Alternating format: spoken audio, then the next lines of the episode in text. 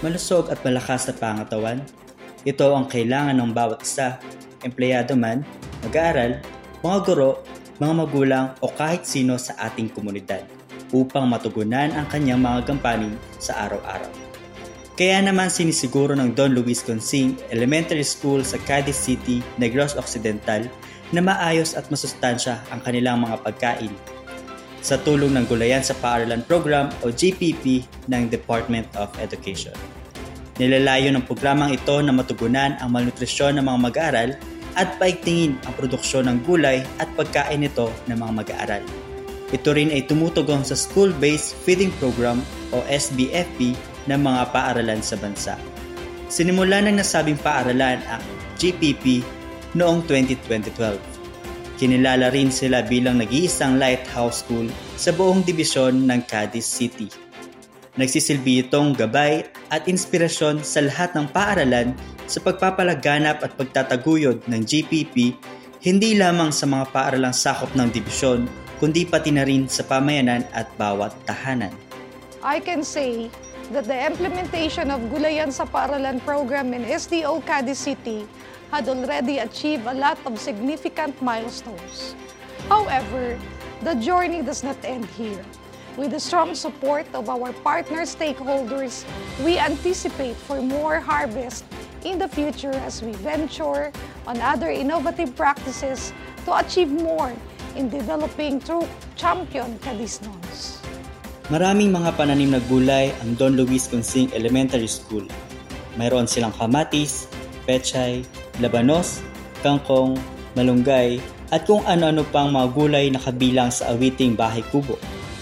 Kanila itong kinukonsumo nang sa gayon ay makatipid na rin sa mga gastusin para sa pagkain at bilang pagsuporta sa school-based feeding program ng paaralan. Binibili naman ng ibang mga guro at stakeholders ang mga sariwang gulay na kanilang naaani.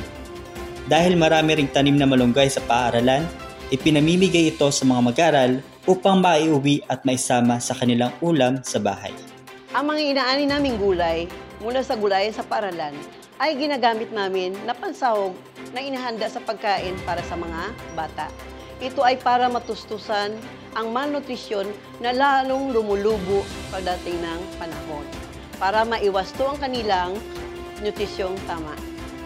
Upang mas lalong mapaigting at mapalawak ang gulayan sa paaralan program, namamahagi ng mga boto o binhi ng gulay ang mga guro at stakeholders sa mga bahay-bahay sa komunidad para kanilang maitanim, maani at makonsumo.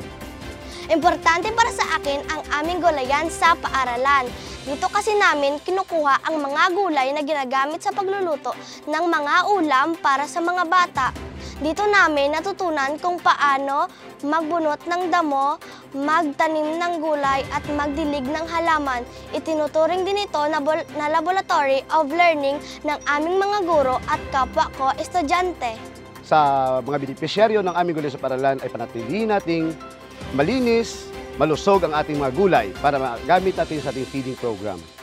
Katuwa ang mga stakeholder, mga guro, mga magulang at mga mag-aaral binuo at patuloy na pinalalago ng Don Luis Consing Elementary School ang kanilang gulayan upang mabigyan ng malakas at malusog na pangatawan ang bawat isa sa kanilang komunidad.